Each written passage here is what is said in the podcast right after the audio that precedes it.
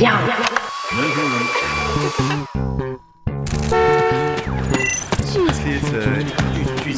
Du théâtre。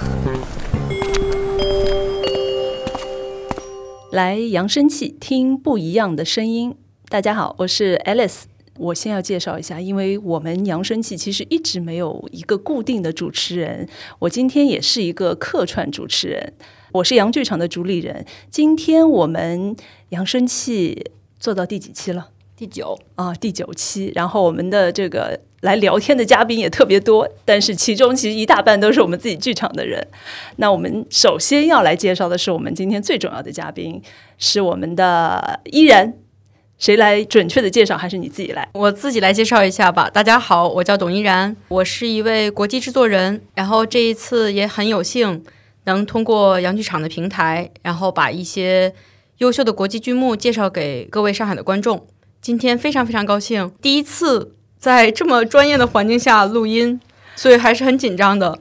嗯，但是这个环境很有趣，周围的人也很有趣，所以咱们今天就瞎聊。大家好，我是洋剧场节目部的剧场女工，我叫包蓉蓉。好，我们今天还是言归正传，把这个最重要的话题留给我们的依然。对，因为为什么我们会有这样的一个一期播客，也是因为其实我们前两天一起在乌镇的时候，乌镇戏剧节上我们碰到了，然后也是在这个一边。呃，享受着乌镇非常好的阳光，也看了很多非常棒的一些戏。然后后来我们就聊到了一些这个幕后的一些故事，依然也是给我们分享了非常多精彩的幕后的故事。当然，有些可能是比较呃坎坷，有些还是非常的让人激动。所以我们说，那不如来我们的扬声器来好好的聊一聊。当然，最重要的是，我们现在正在进行的我们首届的秋实国际戏剧季里面，也有好几台演出，也是有依然推荐给我们的。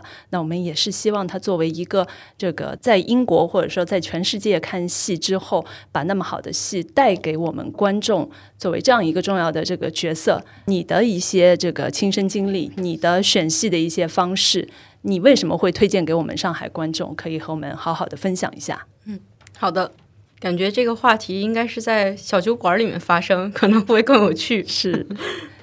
但是咱们就着咖啡来聊这个问题。对，我们的这个一边喝咖啡一边来聊我们今天的这个。所以今年其实是一个非常不容易的一年，因为。今年三月份才算是正式重新开放了这个国际的一个渠道，然后我们才能有机会能让国外的艺术家再一次回到中国的舞台上面来，所以大家都很珍惜这个机会，同时有点不熟练，因为毕竟三年没有做这个实际的业务工作了，所以大家还是有点手生，所以有点手手忙脚乱，而且呃步骤也比较进展的比较快，然后需要动作也比较快。所以今天今年整个感觉是非常手忙脚乱的，但是与此同时也会觉得很激动，因为不光是自己的业务又开始重新开展了，同时很多艺术家也能再一次上路，把他们的作品带过来。所以今年心心态上是非常，一方面很紧张，一方面又很兴奋的。呃，而且很多艺术家其实都是在二零一八年、二零一九年。就有看过他们的作品，嗯，包括有邀约过他们的作品，但是因为种种原因，确实直到，确实直到今年才能有这样的一个机会，所以也很难得。然后刚才说到，可能什么是选节目的一个标准？嗯，在这点上，其实我个人一直是一个观众，就是无论在什么时候去看一个作品，我会想象作为一个观众，我是怎么去看这个剧目的，什么是打动我的地方。如果这个戏没有打动我的点，我是不会做这个这样的推荐的，因为这样相当于对于观众不负责任。我们可以有不同的观点，对于每个剧目，大家有不同的喜好，有人喜欢这样的，有人喜欢那样的，但是一定会有共鸣的人。我相信很多作品，如果我是亲身看过，然后会受到感动，所以我相信一定会有共鸣的观众。就很希望能有一个平台，能把这些作品能被更多的人看到，也以戏交友，能有更多的观众参与进来，有同样的感受。其实这个就是很主观的一个选择。对，嗯，因为其实我最大的这个，我我们其实还是可以从乌镇戏剧节聊起，因为的确是三年，然后对国内的戏剧节来说也好，或者说这个国内的剧场也好，我们都是在今年重新回归到看到更多的一些国外的这些剧。那其实今年的乌镇戏剧节同样也是非常的热闹，嗯，你们会觉得？就是和之前会有什么样的一些不一样的地方嘛？就像你刚才讲到，其实手生也是一种不一样的地方。对对，包括蓉蓉，因为你其实也是连续参加了乌镇戏剧节那么多年，然后你的一个感受是什么样子的？乌镇艺术节今年首先会感觉票卖的非常快，很多朋友都说没买到票，呃，所以可能观众还是真的很有这份热情的。嗯，呃，同时可能会有很多新的观众，因为毕竟是一个已经有十年的。品牌了，然后有很多呃戏剧观众，每一年都像一个盛会一样去那里面看戏，然后很多新的观众没有去过乌镇艺术节的，可能也会想参与进来，所以就造成很难买票，这是第一感受。今年第一的感受，第二感受是觉得今年的戏还是很重量的，就很多大师作品能在很集中的一个时间去展演，而且就像呃刚才提到的，可能今年时间又比较紧。从三月份开始做这个筹备，可能呃整个艺术节的筹备工作会非常紧张，很不容易能邀请到这么多大咖来演出，这是我比较直观的两个感受。嗯嗯，而且我是觉得乌镇戏剧节其实它确实跟国内其他的艺术节、国际艺术节相比，它有它的一个先年的一个指标性，包括它邀约的剧目，我记得。呃，早两年的时候，依然好像也请过一个叫《唇语》，还有一个荷兰的一个小戏，是是卡夫卡的一个小说改编的一个纸质的一个装置剧场。我好像甚至也不能叫剧场，也不能叫一个展览，它是一个呃一种一种全新的艺术形式。那些东西呃很小，但是。给我的印象很深刻，因为它打开了我的一个对过往认知的这么一道窗户，就是完全颠覆了我的一些想象。包括今年我们看到那个欧基剧团的那个《倒行逆走新世纪》，其实也是一个特别小、特别做的很怎么说很 smart 的一个作品。它绝对不是什么红片，就是大制作，或者说是那种呃，好像很宏大的那种布景，什么都没有。他也没有特别深刻的要去揭示一些东西，但是我心里的一些火花是因为那个剧的一瞬间被点燃的。我觉得一个剧不必承载那么多的东西，他只要做到这一点，对我来讲就已经很好。对，其实我当时因为也是欧基剧场这一场，其实我对观众印象非常深，因为那天正好是我们是看的十点那一场，其实大家可能。对，尤其是像我这种早睡人群，就是其实到这个点上已经昏昏欲睡了。但是其实后面的这个非常被点亮的那个瞬间，然后包括最后，其实剧场里面所有的观众，我觉得展现出的这种专业性还是非常让人印象深刻的。大家都站起来鼓掌。而且就是乌镇戏剧节，它的观众组成构成也很有意思。对，就是前两年，就是我在应该还没有在，就是有一些根本是从来不看剧场的一个朋友，就来问我说，今年乌镇在演什么？我就非常的诧异，就是。它就好像是一个文化事件，它会把社会各界就是相关不相关的圈内圈外的人的目光都吸引过来，而且大家买乌镇戏剧节的票，我觉得是盲买的，就是他完全不知道这个戏的导演，也不知道这个戏究竟好在哪里，他就会去买。但是你要说他们不懂吧，你可以看后面的那个 report，就是小小红书也好，豆瓣也好，我觉得那些评论又写的特别专业，就是观众其实他们都懂。对，这也是一个很有意思的一个现象。而且我刚才比较认同那个包蓉蓉刚才提到的这个花火。其实有有的时候看了这么多戏，我可能每年看戏的量要在几百部这个数字，但是真正能记住的戏可能很少，而且这么多年还能记住的戏就更少。但是有些戏记忆深刻到我到现在还能背下来他当时的台词，而且有些戏并不是英文演出或者是中文演出。但是我好像记忆中他是用英文或者中文演出的，完全没有语言的障碍。即使我当时是看的字幕，所以其实有的时候这种花火所谓的这个 moment 是真的是非常非常重要的，它可能会决定，会改变一个人看完这个戏之后会改变人生命中的一点点，其实就会有很不一样的一个感触。而且给我们一些具体的一些呃例子嘛，比如说 O.G 这个剧团，其实这是我非常喜欢的一个比利时呃 Flemish 的一个公司，特别逗。我是大概十来年前认识这个公司的人的。在丁堡易碎节的时候，大家在在 Summer Hall 就是一个剧场中间的那个园子里面喝酒。然后我说你们是哪儿的团？他说我们是比利时的团。我说我没看过你们的演出，看过你们别的团的演出。他说看过什么呢？然后我就给他讲，我看过这个，看过那个。然后我说你们的这个比利时的作品还真的很丰富，就每个戏和每个戏都不太一样。他说那这那些都是我们的。然后，因为他们的名字非常难读，现在咱们给了他一个简称叫 O.G.，其实他们叫 On to the Hoot，然后是非常难读的一个词。然后我当时是很意外，我查了一下，果然都是他们的作品。他们每一个作品都很不一样，可能个人喜好上有的作品没有特别喜欢，有的作品非常喜欢，但是他每一次都在挑战观众。所以，O.J. 这一个剧团就在我生生命中，或者是在我心中留下过很多个 moment，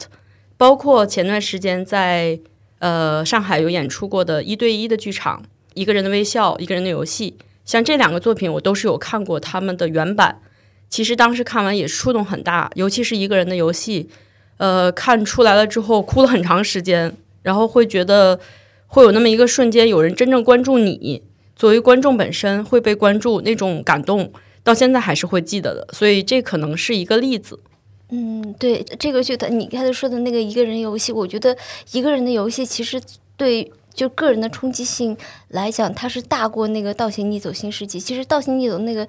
呃项目还是剧目还是比较温和的，但一个人游戏真的是我没有看过原版，我是看过中文版，但已经给到我。很大的一个一个刺激，一个冲击。再一个，我觉得《倒行逆走》这个作品可能也有一定的语言性的障碍，不是说它，因为它本身是在玩玩游文字游戏，是个回文，所以如果它是由当地的语言去演出的，可能观众的反响会又不一样。所以英语语言语境下的观众的感受，他的那种冲击力，他从完全听不懂到突然一瞬间什么都听懂了。然后这种冲击力可能不太一样，所以也许这是一个一个削弱它冲击力的一个点，在不同的语言市场上。嗯，好，因为这一次依然其实也乌镇戏剧节你也带回来好几部戏，然后其中有一部也是虽然我没有看到，但是目前在豆瓣上也是所有戏当中评分最高的九点二分，就是巴西仓库剧团。对，因为你们也都看了，所以。跟我们分享一下这个团背后和这一次所带来的这个戏的一些情况。首先呢，我觉得特别感谢乌镇艺术节，就是乌镇戏剧节是一个非常优秀的平台，可以说它是中国最好的艺术节。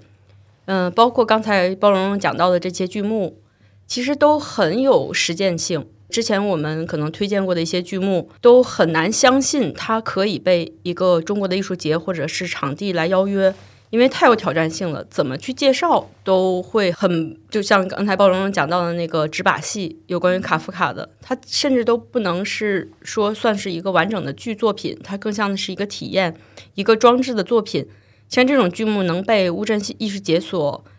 包纳进来，其实是非常感激的一件事情。能通过他们的平台，能让观众去体验到不一样的戏剧事件，可能是跟坐在剧场里面演出非常不一样的一点。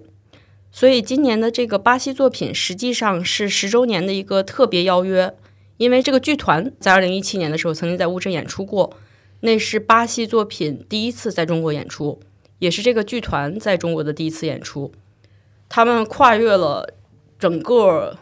大半个地球才过来，当时人到的时候都木了，所有的演员们都已经面无表情。我们说这么热情的巴西民族，怎么大家这么冷漠？他们说我们实在是太累了，三十个小时，三十多个小时，对。嗯、所以呢，当时二零一七年在乌镇演出之后，那个作品反响非常好。所以今年二三年是乌镇十周年，所以想把他们邀约过来演出他们一个新的剧目。这两个剧目差异性还是挺大的，因为这个剧团有两个特点，一个是演出它的原创剧目，二零一七年的是一个原创剧目，讲的是有关于个人精神健康的一个话题，女性的一个话题。然后今年这个剧目是经典文学改编，所以这两个剧目其实它的出发点和创作思路都不太一样，但是因为是同一个团、同一个导演，很相似的一批演员，所以它整个的演出风格是很一致的，都是运用了很多肢体和音乐的元素，会把比较枯燥的话题用非常戏剧化的、非常舞台性的。然后非常多元的、很有色彩的这种方式来给观众呈现出来，所以我们今年看到他们这个作品受到大家的欢迎的时候，也非常非常开心。对，因为真的对于亚洲的观众来说，能够看到南美的一些戏真的是非常难，因为无论是距离，包括整个这个呃文化背景上，其实也有很大的一些这个陌生。所以能够让中国的观众非常喜欢，肯定是有它的一些过人之处。而且这个作品就是之后第二天我们做了小镇对话，就是有关于文学剧场改编的一个话题。所以当时那个小镇对话对我的触动也比较大。我觉得这个文学的力量是无限的，就是在舞台上面，有的时候你一定要相信，就是观众对于文学的领悟。然后通过舞台的这个形式，对于经典文本的解读，如果是一个好的艺术家，会把非常枯燥的东西做得非常的易懂，然后可接受，观众也有很高的欣赏性。如果把一个经典的文学作品做得很晦涩，让大家看不懂，这并不是作品的原因，这可能是对舞台改编的一个能力问题。所以我觉得当时那个讨论也让我觉得，就是大家一定要相信文学的力量在舞台上的呈现。对，蓉蓉看了这部戏的感受是什么样子的？呃，我也是一样的，就是这部戏的那个色彩非常浓烈，而且它让我就是印象深刻。我看完之后，我马上给那个李建军导演，因为之前日月广场这个场地演的是他的那个《阿 Q 正传》嘛，他们是在同一个场地，同一个场地都是户外那个日月广场，因为户外场地就有一个非常大的一个弱点，它就是容易受到干扰，然后气其实。很容易散掉，但是当那个演员走上舞台，那束光亮起的时候，我整个人，我的眼睛我都没有办法转开。那个演员身上发出的那种能量实在是太强了。还有包括他整个一个剧的，就是我我开头也在跟依然说，我说其中有一个女配角，在那个死后记里面的一个女配角，当年大概是二零一八年时候，她也来过上海演过那个哈姆雷特。这个女配角演的是第一主角，就是她反串了哈姆雷特这个角色，然后就是他们的每一个演员都能够当主角，就是能量都很大。这个也是我觉得这个团非常非常让我就是觉得很不可思议的一点。所以也听说好像依然有意向想把这个剧再带到中国来。所以爱丽丝，我们是不是我们剧场是不是？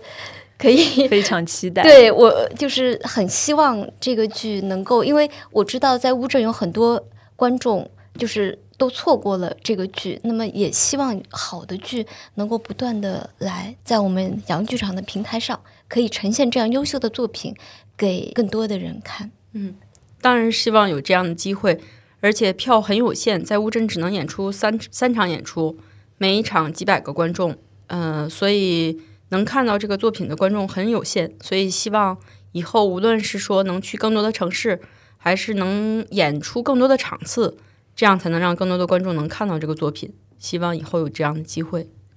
对，因为我觉得艺术节它一方面在一个集中的环境里面，然后它的氛围感是非常强烈的。就像蓉蓉刚才说，其实很多观众也都是盲选，因为他可能对这个平台也是有了足够的一些信任。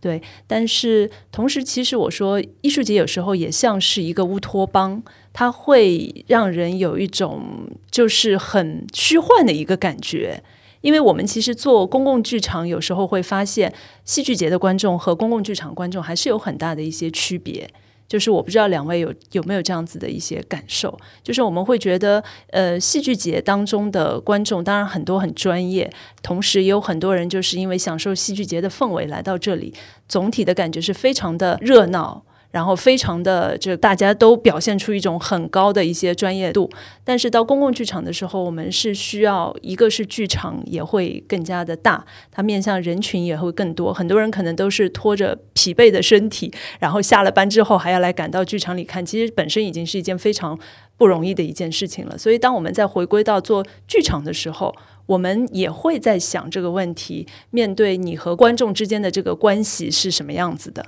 对，就城市里的那个剧场嘛，它就是离现实太近，所以为什么我们说需要诗和远方呢？戏剧节其实就是诗和远方。对，依然呢？嗯，或者我觉得艺术节可能更像一个集市，就是大家都来赶集，很多人带着自己的产品来到这个参与到这个集市里面来。但是剧场可能更像专卖店，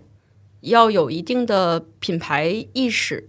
比如说，我想买什么牌子的东西，我就要去这个里面去买。在别的地方是买不到的，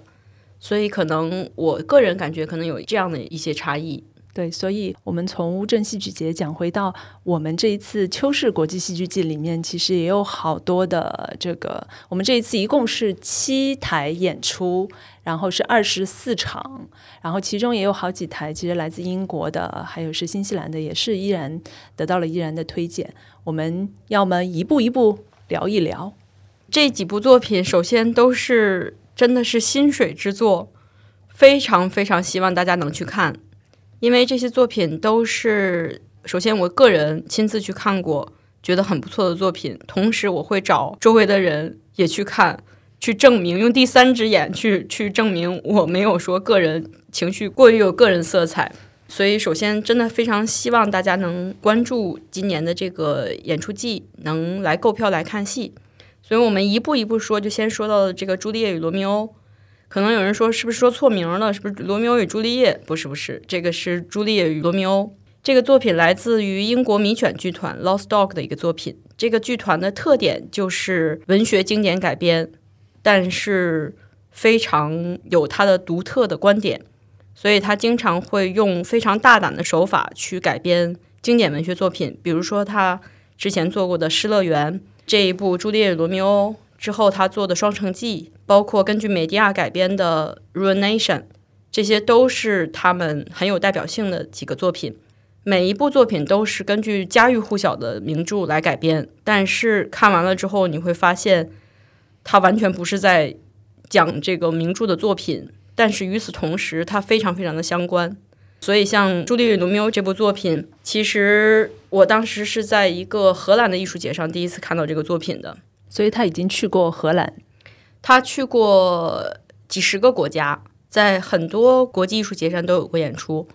对，年初不是还去过香港国际艺术节？对，香港艺术节。对，本来也是二零二零年可能是要去到香港国际艺术节的，但是因为这个推迟，所以今年是今年还是去年才？今年，今年才演出。嗯。所以这个作品就是，嗯，当时我看的时候，我会，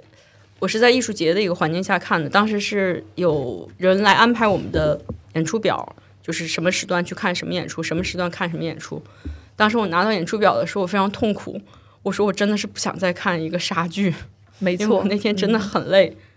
然后走到剧场里面之后呢，也没有仔细看它的节目说明，而且是荷兰语的，我也看不懂。但是走到剧场以后，会发现台上非常简单，在比较靠前台的地方就是一对儿沙发和一个小茶几。我说这是要怎么演莎士比亚呢？是要说书来来把它给讲一遍吗？然后后来发现，首先我发现这个题目怎么是朱丽叶与罗密欧呢？后来发现，在开始了之后，我们是出现在了一个婚姻咨询室里面，然后朱丽叶、罗密欧两个人都已经是已婚、中年、有孩儿，然后两个人的婚姻出现了危机。然后在这种情况下，观众去倾听他们的故事，他们在现实生活中婚姻出现了哪些危机？婚姻咨询师给他们的建议，我这是不是剧透太多了？没事没事。婚姻咨询师给他们的建议是说，你们要重温你们是如何爱上彼此的，所以他们俩就要把《罗密欧与朱丽叶》这个故事，你们的经典桥段要演出一遍。所以这是一个治疗过程，婚姻的一个治疗过程。但是在治疗的过程中，他们会不断的反思，说我们两个人成了一个模范，呃，夫妻也好，模模范情侣的一个榜样。但实际上，我们那时候才是十几岁的孩子，我们怎么懂爱呢？就我们现在的婚姻走到这个份上，我们成为经典，就是因为当时我们死了。所以我就觉得这个故事是以一个非常幽默的角度，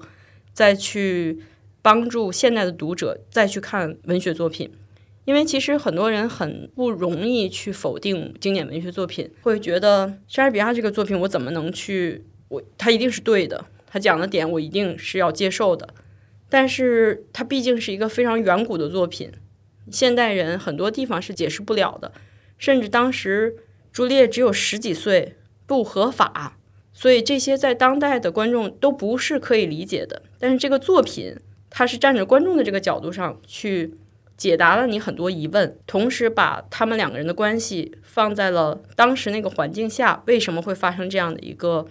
会爱上彼此，然后到后面现实生活中为什么又不爱了？他是用一个真实的人的心态去解释这两个经典的文学人物，所以你就会觉得这个文学人物会非常有血有肉，你会更有共鸣，更理解他们，也会更理解在那个历史时代的背景下。为什么会出现这样的一段经典的佳话？在这种情况下，你去更理解，也会更认同文学的力量，而不是说刻意的说服自己，这段东西就是经典的，无论它合不合理，都是经典的。所以，我觉得这个团起到了很好的一个这样的效果。对，因为刚才依然说到，就是其实和你当初走进剧场，可能也是带着未知进去啊，觉得。可能是看一个莎士比亚的经典作品。刚才我为什么会说对？因为其实也不瞒大家所说，就是我们整个秋氏国际戏剧季里面，居然这个戏本来我们是以为它可以借着经典的名头能够感召很多的观众，但是没想到，我们说可能是最近《朱丽叶与罗密欧》《罗密欧与朱丽叶》音乐剧、舞剧太多了，大家可能一听到这个名字。就已经觉得我知道这个故事，或者我知道这些人哦，可能沙湾剧又非常的这个冗长，就自动的把这个屏蔽掉了。但是实际上，为什么我还是非常极力的推荐大家能够来看一看这个剧？因为这个是一个当代化和现在当下的，无论是英国的年轻人，还是和我们现在当下这些年轻人，可能会有很多共鸣的一个节目。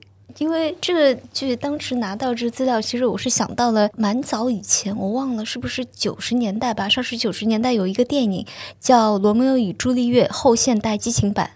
但这个翻译的名字可能不太对，因为是我当时还是在看 DVD 的那个时代，我是拿到这么一个翻译，我觉得有点像那种感觉，而且因为我觉得依然刚说的很对，其实他是从一个观众的角度，一个通俗的角度去看待。《罗密欧与朱丽叶》这个故事，我还记得我在大概也是在二零一八一七年的时候，有个外国的团来演了一个儿童剧版的《罗密与朱丽叶》。其实我当时是有一点呃震惊的，就怎么讲？因为这个剧里面有爱情，有死亡。这个好像在我们中国的家长的心里面，我不知道爱丽丝，因为你也有小朋友，你会不会给女儿选择一部有爱情、有死亡的剧带她去看？就是他其实是以一个非常天真的角度，就是你刚刚讲的观众心中的疑问，这个编舞就是 Ben Duke 把他给提出来了，并在这个剧里面得到了一个他的一个解释。所以其实这部剧是非常通俗的，我觉得甚至是可以讲是。呃，全年龄段的人都可以去理解和观看这部剧。对，可以说这部剧是是给没有在恋爱关系中的，然后在恋爱关系中甜蜜的，然后在恋爱关系中疲惫的，或者是刚走出一段恋爱关系的。我觉得所有的这些人都能在这部作品里面多多少少的看到自己，因为他真的是非常巧妙的，也非常动人的去诠释了。一对情侣间那些甜蜜的和非常痛苦的，彼此很想杀死彼此的那种感受，而且是以非常直接又很幽默的方式来去展现的。是它还有一个副标题叫《朱丽叶与罗密欧：幸福婚姻与长寿指南》。这个就是从它的标题到它的一个作品，其实都非常一以贯之的体现了这个 编舞他本人的一种英式的幽默，所以是真的是非常值得一看。而且真的希望大家要特别关注这个舞团 Lost Dog，他们没有来过，之前没有来过中国大陆地区，这个舞团绝对是我觉得是在英国，应该在欧洲也是非常火的一个团。大家可以关注。而且它真的是一个非常有代表性的英国当代团体。一方面，他很在意文本，对于文本的选择是非常有他的选择性的；另外一方面，他会非常国际化。里面的演员，这个戏里面的两位演员，其中有一位就是法国舞者，法籍舞者，他常年在在英国工作和生活，所以他的整个的选择的呃艺术家合作也比较多元化。而且他对于整个作品的诠释上面会有他很标志性的肢体语言，很多情绪、很多故事都是通过肢体来讲述出来的。所以在这点上，一方面我们会有很优秀的字幕翻译来去协助大家更好的理解作品；与此同时，大家通过这个作品的肢体的表达，可能也会有很直观的一个体验。对，所以它在形式上，其实我们之前在说给它的一个定义是什么样的？它是戏剧。舞蹈还是说它是一个舞？我们最后是舞蹈文学剧场，对不对？对，我觉得这个定义非常好，就舞蹈文学剧场，因为它本身确实是基于一个经典文本，但是与此同时是用肢体的方式来去表达的，所以这个定义非常好。好，所以还是非常希望大家能够来看一看，无论是你带着好奇心，或者是带着。某种什么样的一个心情能够来看一下这个剧，非常推荐。那我们还是先讲一下另外一部英国作品，也是我们整个秋实国际戏剧季的压轴的一个作品，来自英国 Run Theatre Run 剧团的，我们把它翻译成《笑忘书》，但它英文名其实叫《The Nature of Forgetting》，是遗忘的本质。对。对这个作品，这个作品也是非常有意思的一个一个作品。我第一次看到它的时候是在伦敦国际默剧节。伦敦国际默剧节是一个已经四十多年的一个国际性艺术节，它是唯一的一个从来没有被任何事情打断的，每一年都发生的艺术节。但是很不幸的是，从二零二三年开始，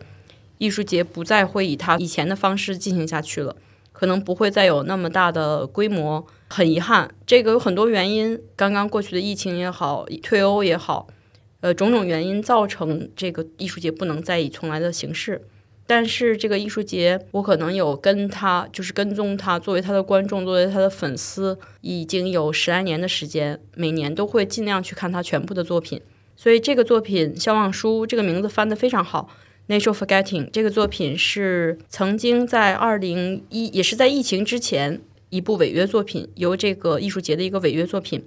艺术节他会每年会挑选一些很有有实力，然后很有趣，而且发挥比较稳定的艺术家来违约他们的作品，这是其中一部。这位创作者他本身也是法国人，在 很巧，他也是法国人，然后他在英国生活和工作。这个作品他跟《朱丽·罗密欧》就是虽然他们都是肢体作品，但是会风格上会很不一样。这个作品没有语言，它纯粹是通过肢体和音乐来讲的故事。但是因为这个故事本身是一个很沉重的故事，是因为疾病造成的，人会忘掉他自己经历过的事情，会忘掉他爱的人，所以这是一个非常痛苦的过程。但是这个作品会用很诗意的方式去表达，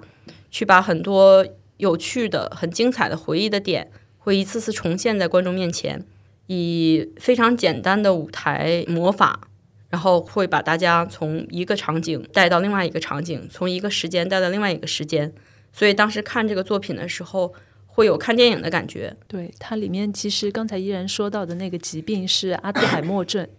关于阿兹海默症的，其实艺术作品也有很多。对它，其实最终。呃，人的记忆会消失，但是在作品当中，其实也是探讨的生命的这种脆弱感。然后，当记忆消失的时候，我们究竟还能留下什么？还能否再有更多的永恒的东西能留下？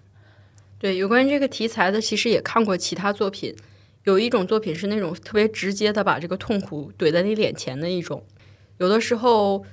呃，怎么说呢？既然观众来舞台、来来剧场来看戏，其实是希望看到加工过的作品，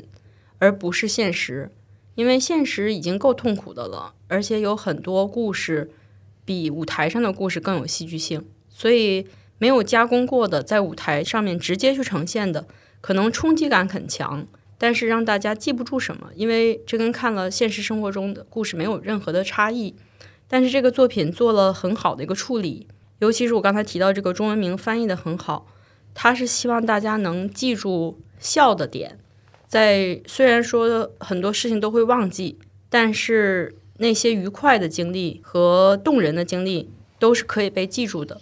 然后在这个舞台上进行了一个很诗意的呈现，我觉得这一点上是这个作品让人感动的一点，它会让这些美丽的东西在你面前消散掉，逐渐的淡化下去。这种失落可能没有那么直接的痛，但是会让你经历的更为戏剧化，可能这样对于观众观感会更好，而不是很直接的在面前让你哭得很惨。但是我还是哭得很惨。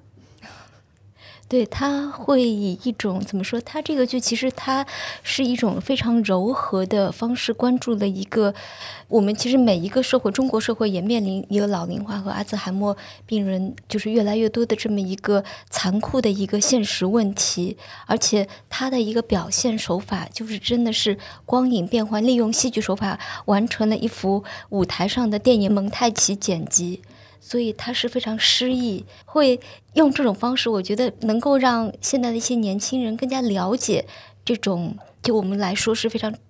疾病的残酷疾病，还有一些丑陋的一些，但是他把它转化成一种美好的。因为我我我自己家里人也是得了这种病，所以我非常的那种感同身受那种痛苦。对，我觉得这个这也是其实做剧场的一个作用所在。它更多的是唤起了大家对于一些社会话题的认知，可能不是每个人都有这样的经历，这样可能会造成彼此之间没有那么包容和理解。但是通过一些舞台作品，至如果你没有这样的经历，至少你会理解。然后在对于和别人的接触过程中，你会知道，可能每个人都是不一样的，谁和谁的背景都不一样，会更同情和理解每个人不同的一个境遇。我觉得这也是剧场的一个社会功能。对，然后这个剧我觉得也是给到我们国内的一些创作者新的一些启发的一些角度吧，就是如何去表现一些反映老年题材的作品，其实完全不用去，好像就是用一种非常现实主义或者说是非常残酷的方式去展现，你完全可以有很多种方法。对对，正好前两天也有一个新闻，上海的整个。老龄化或者说老龄人的这个结构已经超过了三分之一，对这个确实是我们未来会面临的一个非常大的一个社会化的一个问题。而且这个剧让我想起了之前我们呃很多年前做过的另外一个作品，也是根据一个疾病相关的题材，是嗯倒下之前一个捷克的作品，也是一个肢体作品。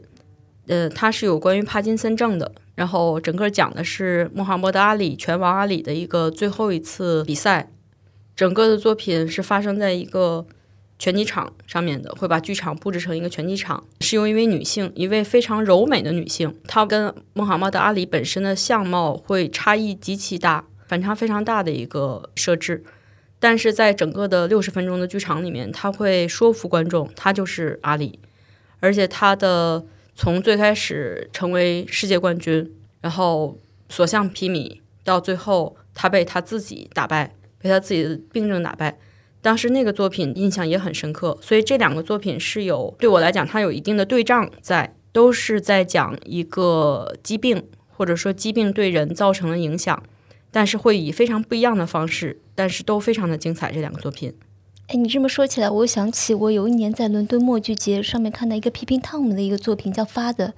我们是不是一起去看的？那个也是讲的就是老龄话题。呃，我觉得那个作品也很有一种非常幽默、轻松，但是又你是含着泪笑的那种方式去表现了这个老龄问题。对，说到这个作品，我好像是在比利时看的这个作品，当时，然后正好那天三部曲，三部曲，这是其中。第一部，然后当时那天是正好是一个首演的活动，所以演员结束了之后都会跟观众有一些交流。我就去问了这个演父亲的这位观众，然后我就说：“我说您是什么样的一个嗯演出背景？”他说：“我是被骗来的。”他说：“我的儿子是这个戏的灯光设计。”他说：“我们里面需要一个配角。”然后。他说我就来了，我是一个园丁。然后他说我就来帮我儿子一个忙。他说后来我才知道这个戏的名字叫 Father，然后我就是演那个 Father，所以他非常本色演出。而且我觉得他儿子肯定不是因为这个原因来邀请他爸爸来的，他爸爸肯定是在日常生活中就是一个很耍宝的人物，因为在台上非常活泼也很有趣的一个角色。但是同时是一样的，是把一个很苦苦难的一个故事讲得非常有趣，然后很有戏剧性，很活泼。嗯，批评汤姆也是一个非常非常优秀的团体。啊，我非常喜欢这个团。嗯，对，那我们还有一个作品是来自新西兰的爪哇 Java Dance，它的珍馐剧场系列作品之一，正好是两个，然后一个是叫奶酪圆舞曲，一个是芝士，我们给它取了一个特别可爱的名字叫芝士猫猫。那其实它是一个作品，所谓的是一个成人作品，给更。其实也是全家欢对全家嗯欢，但芝士的话，它更偏向于一些小朋友 family 的这种感觉。那其实我们在整个在设计过程当中，也是考虑到怎么样这个剧目更好的和观众形成这种互动感。我们也是在剧场里面做了一些特别的设置，比如说我们把《知识猫猫》这个剧小朋友的这个剧，我们全部把坐席放到了舞台上，因为我们的大剧场的舞台很大。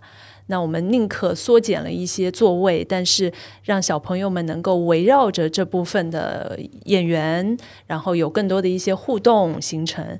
然后我们在奶酪就是这个成年的这个作品当中，其实是把很多作息也是放到了舞台上。这样子的话，可能坐在舞台上的观众还会可以吃到这个奶酪，是不是？嗯这个团的作品可以说非常好吃，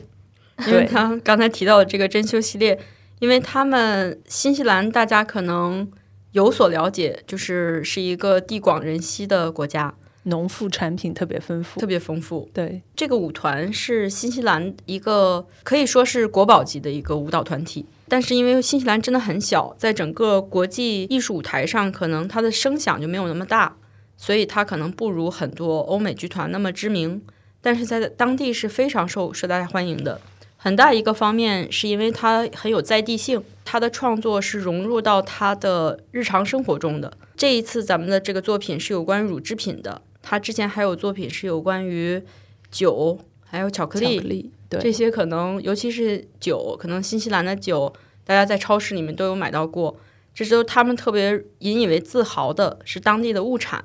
所以他们根据自己对于当地物产的一个热爱，把它创作在了自己的作品里面。所以他也很希望把这种对自己家乡，然后自己的这个国土的热爱融入到他们的作品里面，也希望能邀请大家一起，虽然人不在新西兰，但是能感受新西兰的一个气息。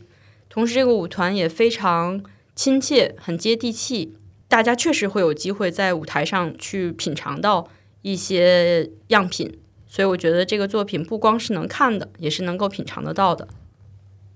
对，因为其实我们在上半年的我们央剧场做的出乎意料美食艺术节当中，我们是把他的另外两部作品以影像的方式和大家进行了分享。然后我也是特别看了那部《红酒》，红酒，嗯对，非常感觉非常特别，因为其实他也是把舞蹈、音乐，然后互动这种都是做的非常的，也是让普通观众我觉得是能够感受到他们那种能量、热情。然后又有非常精湛的一些这个音乐和舞蹈的这种质感在里面，就是整个其实非常的流畅，然后会直接的扑面而来的这种，就是虽然我说坐在下面，但是其实那种食物的这种芬芳以及它的那种性感，其实都能够在当中能够表现出来。对嗯，因为我觉得对于中国观众来讲，这是也许是种所谓的叫异域风情，但是你可以想象，在新西兰本地的观众，他就觉得，我举个例子来讲，我们上海有个舞团，他排了一系列作品，什么生煎包，什么五香豆，那就是上海观众看那个作品，这他会有不一样的感受。就对于新西兰观众来讲，这些作品其实就是像我们观众上海观众的那种感觉一样，他会觉得哇，这。东西居然能够做成一个 舞台作品，就会觉得很有趣。对，同时它也拉近了观众和艺术的距离。对所以很多时候大家都觉得舞台是不是离我很远，我看不懂。但是食物其实就拉近了很多距离，因为无论如何，无论你是谁，无论你在哪儿，你每天都要吃饭，而且嗯，那句话不就是说你是你所吃的食物？所以其实人和食物的关系是非常非常密切的。他也是利用这一点，能把大家更好的和作品做一个交流和结合，然后也让大家没有陌生感。每个人都是食物的专家，所以在这个作品里面不存在谁看得懂与看不懂，只是喜好个人喜好问题。有人喜欢吃吃豆腐，有人喜欢吃青菜，所以这些可能是一个个人喜好问题。所以大家会没有那么大的戒备去欣赏一个艺术作品。其实我刚刚也提到，我们上半年其实还做了出乎意料美食艺术节。那今天。因为我们也是，我们说来源于的灵感也好，或者很多内容的支持也好，也是来自依然他在英国做的这个 Feast Fast。所以，我们今天趁此机会也再说一下这样子的一个节日，因为据说今年的 Feast Fast 现在其实就在伦敦在进行着。所以，我们上半年其实因为受到很多的一些限制，无论是我们的这个筹备的一个时间，还是我们的预算等等，还有包括市场，呃，我们剧场的一些硬件条件，有很多的其实有更有趣的 idea 没有能够实现。但实际上，这个整个 Fest Fest 在英国，它其实也是它把社区、把食物、把艺术能够融合到一起，非常的像一个。一场盛宴一样，对，所以依然也给我们来介绍一下是什么样的一一种形式。好，Face Fest 实际上是起源于二零一八年，当时因为我作为一个中国制作人，在英国生活和工作，很多时候大家会有一个固定的一个看法，说你是不是一定是做中国作品的，中国艺术家的作品的。当然有这个近水楼台，毕竟我是中国人，有语言的优势，也有家人朋友，然后工作的同事都在中国，我可能有更了解这个市场，还有一些熟悉的艺术家。但是并不代表我就一定是要代表中国艺术家去做这件事情的。所以我也合作很多国际的艺术家在呃世界各地的演出，所以我很想通过一个什么方式去让大家消除这样的一个固有思想。想来想去呢，就想到了食物这个题材。当时会觉得食物这个题材是非常国际化的，也许每个国家都有自己代表性的食物，每个地区都有自己代表性的食物。也许我们可以做一个食品为主题的国际艺术节。所以当时第一次尝试是在爱丁堡国际艺术节里面的一个单元。呃，当时就有这个新西兰的这个剧团的作品《巧克力》，当时在我们那个艺术节里有演出，还有苏格兰本地的作品、英格兰的作品、西班牙的作品。还有智利的作品，当时的效果很好，然后大家也很开心，觉得这是一个很正确的思路，也许应该继续发展下去。但是我们二零一九年准备二零二零年的时候，就遇到了不可抗力，就没有办法继续呈现下去。但是我实际上在疫情的过程中，思路会有所改变，因为可能大家都是有这样的感受，平时工作都很繁忙，很少在家里面待着，但是疫情没有办法，每个人都必须得在自己生活的这个。范围之内去生活很长时间，好几个月的时间。然后那时候就会比较关注当地社区的生活是什么。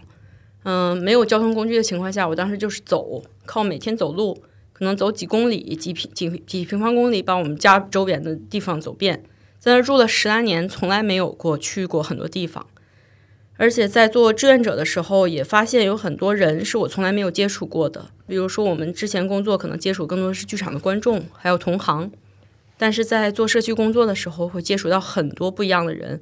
有义工，有生活有障碍的，有生活非常困苦的人，然后也有很多做其他行业的人。所以我就觉得接触的人群特别不一样。然后很多人其实并没有接触过，即使生活在伦敦，也并没有去过剧院。没有看过艺术作品，这让我很惊讶。我说怎么会呢？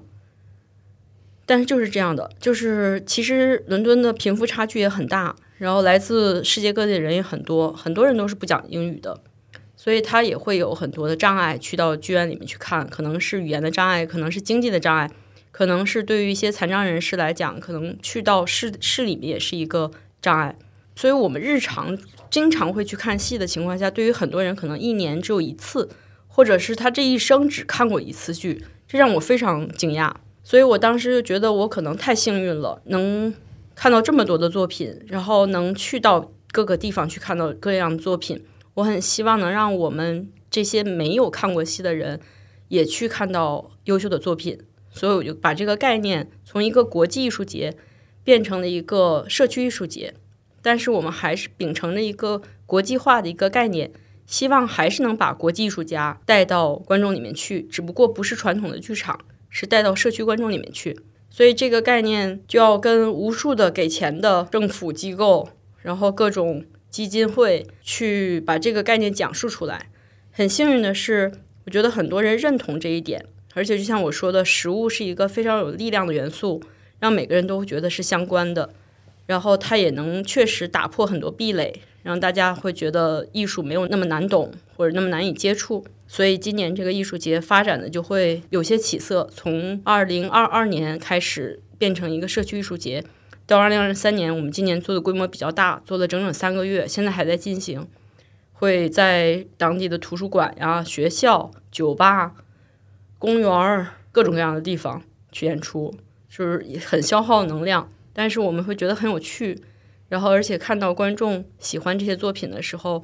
你会觉得都值，就是这些这些难这些困难都很值得。所以今年在和在上海能有这个机会做这一次名称我们叫什么？出乎意料，出乎意料艺术节。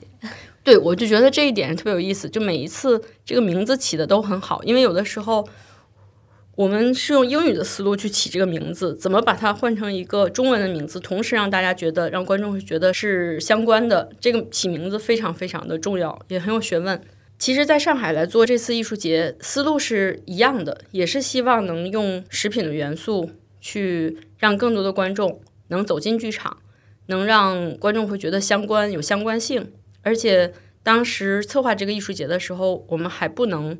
进行国际的演出，对。国际的差旅，所以呢，这些外国的作品也许会让大家至少在精神上可以做旅游，所以在嗯很多作品上可能会也考虑到了国际性的元素，然后以影像的方式也好，还是以主要是以影像的方式，还有一些版权合作，当时我们也聊到过，对。对吧？对，以一些版权合作讲述当地的故事，用一些有效的方式来讲述当地的故事的方式也好。以这种方式和大家进行一个交流，但是还是希望有机会能把这些作品实际的在大家面前进行演出，因为只有这样才会很直观。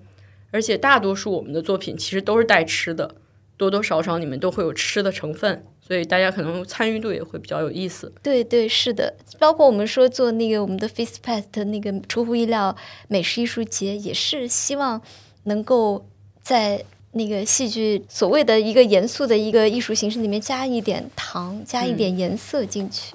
我印象当中，我在英国看剧的时候，我在剧场里面吃过冰激凌哎。然后我记得那个 Bridge Bridge 的那个餐厅特别有名，就是不去看戏，我们都会约在那边吃饭。因为去剧场，我觉得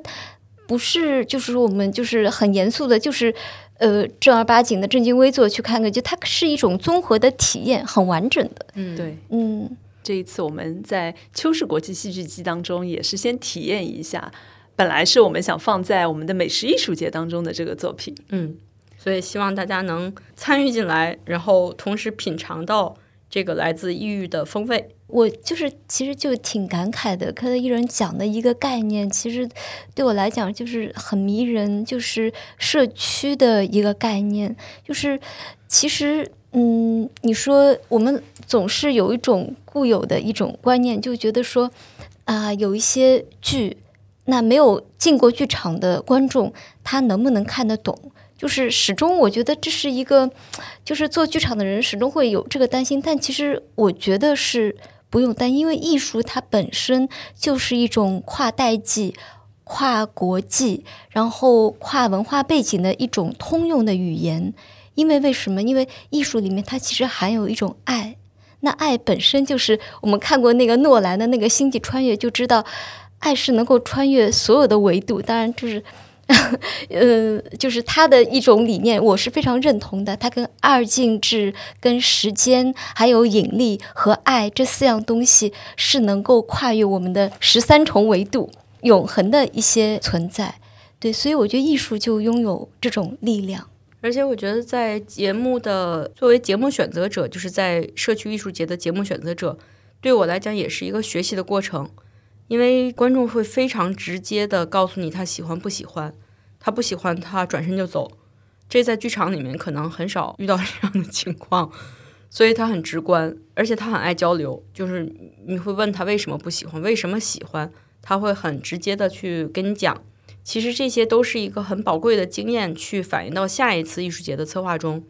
嗯，我会发现有一些作品可能更受社区居民的一个欢迎，就是最好是没有比比较短，不要太长，因为时间长了之后大家会。坐不住，站不住，可能时间短一些会，而且一定要要家家庭友好，就是各个年龄层次的人都能来看，因为毕竟很多人他不会提前阅读说明，他可能会带着孩子来看作品，所以一定要保证家庭观众都能来看，尽量不要有语言，因为确实会有很多不讲英语的人来看，嗯，这也是一个目的，就是让嗯不讲英语的人也能欣赏到这些作品，所以这几点都是我们。呃，包括还有就是在极端天气下，无论是下雨也好，还是太热也好，太冷也好，像这种情况下，可能都要有比较充裕的一个方案，怎么去能让这些作品还同时能呈现，不要让大家很失望。因为有的时候好不容易大家聚集在一个图书馆门前，突然下了大雨，大家都会觉得很失望。有没有什么样的解决方案，让这些作品很灵活？可能这些都是社区演出的一个差异性。但是在内容上，就像刚才包容所谈到的，大家不要低估观众的呃欣赏水平。就是只要是好的作品，一定是会被大家所赏识的。没错，我们其实还是很想，因为疫情三年，然后可能我们没有很多机会看到国外的演出，其实也非常想了解，就是现在整个这个。特别像依然，你对于整个欧洲或者英国的一个戏剧现状的一些你的观察和了解是什么样子的？大家的关注点是在哪里的？能不能给我们分享一下？嗯，可能就近就说说我比较个人的一些观点，因为毕竟各个国家有自己的特点，而且现在也许。国际局势变化也比较多样，所以很多时候变化也比较大。就从近的开始讲一讲，就是讲英国的一些我观察的一些变化。呃，其实今年爱丁堡才是疫情之后的第二年，重新恢复了爱丁堡国际艺术节。无论是国际艺术节主单元还是国际艺穗节，都会觉得大家觉得很难得。但是同时去到演出现场的时候，会发现太多的。独角戏，两个人的作品，呃，越来越少比较大规模的作品，可能也是一方面是因为经济原因是一大方面，然后可能也有一些人才的流失，在疫情期间，很多人可能不再演舞台作品了，可能去演电影电视的作品，然后同时可能很多作品是在疫情中诞生的，所以那时候可能就是一个人就排了，或者两个人就排了。不会说有很大的人聚集在一起排出一个新戏，所以从规模上感触很直接，就会觉得大戏少了很多，小戏特别多。然后在创作的题材上面，会觉得比原来要拘谨很多，保守了很多，而且更多的是有关于眼下的话题。然后越来越多的话题是有关于战争的，有关于移民的、难民的，关于自我的。可能大家在疫情的过程中也对自我认知有很多很多提升，会关注我是谁，我想怎样，我自己的对自己的身心健康也是更多的关注，所以很多题材上也会有这样的一个倾向，觉得越来越少有那种讲一个有的没的故事的作品。其实有的时候这种作品非常有趣，在一个就讲一些一些成人童话呀，或者讲一些都市传奇啊，就讲一些很有的没的的故事的作品。会比原来少很多，大家都更加现实了，题材上更加现实了。可能这个是在题材内容上面比较直观的一个感受。另外就是觉得国际交流上会减少很多，这也是英国本身自己的情况，因为退欧了之后，呃，国际艺术家彼此之间的交流会有签证的障碍，也会有税收的障碍，然后会阻止很多人进行这样的交流，所以国际作品少了不少。尤其是爱丁堡现在很像。一个有钱国家的一个平台，有那种非常北欧很多国家会在上面做展演，会支持他们自己的艺术家进行演出，但是反倒就是有很多以前能看得到的国家作品可能会看的很少，南非的作品就很少，然后北美的作品也很少，所以可能比较集中的会看到那些比较大的国家。引导的那种 showcase 的作品，这是国别上国际化的一个感受。嗯呃，所以其实你也是今年也是才重新回到国内，也是看到国内也有很多的一些变化，包括你最近也是在上海，可能也也去看了一些演出，要不要说说你的一些感受？对，我觉得上海还是很多惊喜的。就是之前回来之前，大家都在跟我讲说，那个小酒馆儿，所有人都在讲小酒馆传奇。然后对于小剧场，我是很好奇的，我就想看一看，呃，存在一个以前的写字楼里面的一个历史性建筑里面的做剧场会是什么样子的，会是什么样的人在那儿做创作，什么样的观众去看。所以我完全是处于一个观察者的身份去到这些场地里面的。还是挺惊喜的。首先，我就觉得真的有观众他会，呃，很热情的去购买作品的票去看，而且有的时候不止看一遍，嗯、耳熟能详对里面的内容。我觉得这种就是很不一样，这跟普通的戏剧观众的群体可能很不一样，但是挺好的，就是这种多元化能在一个国际化大都市去同时存在，我觉得这点很难得。也很值得去尊重。无论你喜不喜欢这些小作小剧场的作品，首先至少要去看一看。没有看的情况下，就不要做评评说，因为可能很多，尤其是相对比较老派一些的艺术家，可能会觉得这些作品并不是艺术作品。但是你看了的时候，你会发现他们也是有有他的想法在里面的，有他的创作的精神在里面的。也是有大家的努力在里面的，所以你可以不认同，但是要去理解这个状态，而且要去看，这才是很现实的一些观众。所以我觉得还是很有趣的，而且每个作品还都挺不一样的。比如说，我昨天晚上去看到了在世贸里面的新空间里面的一个作品，一个叫《虚无的十字架》，然后观演关系上就是观众会坐在这个环境里面去看这个作品。其实本身就很加分。你坐在环境里那一瞬间，你的感受就非常不一样，跟坐在剧场里面的观演关系是不一样的。同时，你不想打扰作品，你就没法看手机，没法交流，所以大家会被迫性的很关注剧情的发展。所以这个对于你跟踪整个的剧情发展也会有很大的帮助。而且我觉得，作为那么小的一个剧场，能实现戏剧化的效果。然后还是看着很惊喜的，所以我觉得这些都属于我在观察、在短暂的停留中看到的一些新的现象，所以我觉得都很值得尊重。然后也希望大家有机会的话，能多去看一看不同不同方式的一些创作作品。没错，我觉得其实包括最近，其实上海国际艺术节也在如火如荼的进行当中。然后今年的剧目，无论是国际性的、经典性的、名家名团，也都非常多。然后我们也是非常跻身于这样子的热闹当中。我们也也在做我们的秋实国际戏剧季。其实我们也确实非常希望能够看到整个呃演出市场它的样貌是非常多元的，也是特别希望观众能够拥抱这样子一种多元性，因为只有你能够尝试看到不同的一些剧目，那其实你的这个丰富度、你的呃感知度也才能被充分的一些打开。好，今天我们其实时间的关系，我们可能只能聊到这里。但是其实戏剧时刻或者说一直在发生，然后我们也是希望以后有更多的机会和大家来分享我们更多台前幕后的一些故事。也谢谢依然今天能够来到我们的扬声器，希望在很快不久我们能够再见面。好，谢谢大家这个机会。谢谢大家。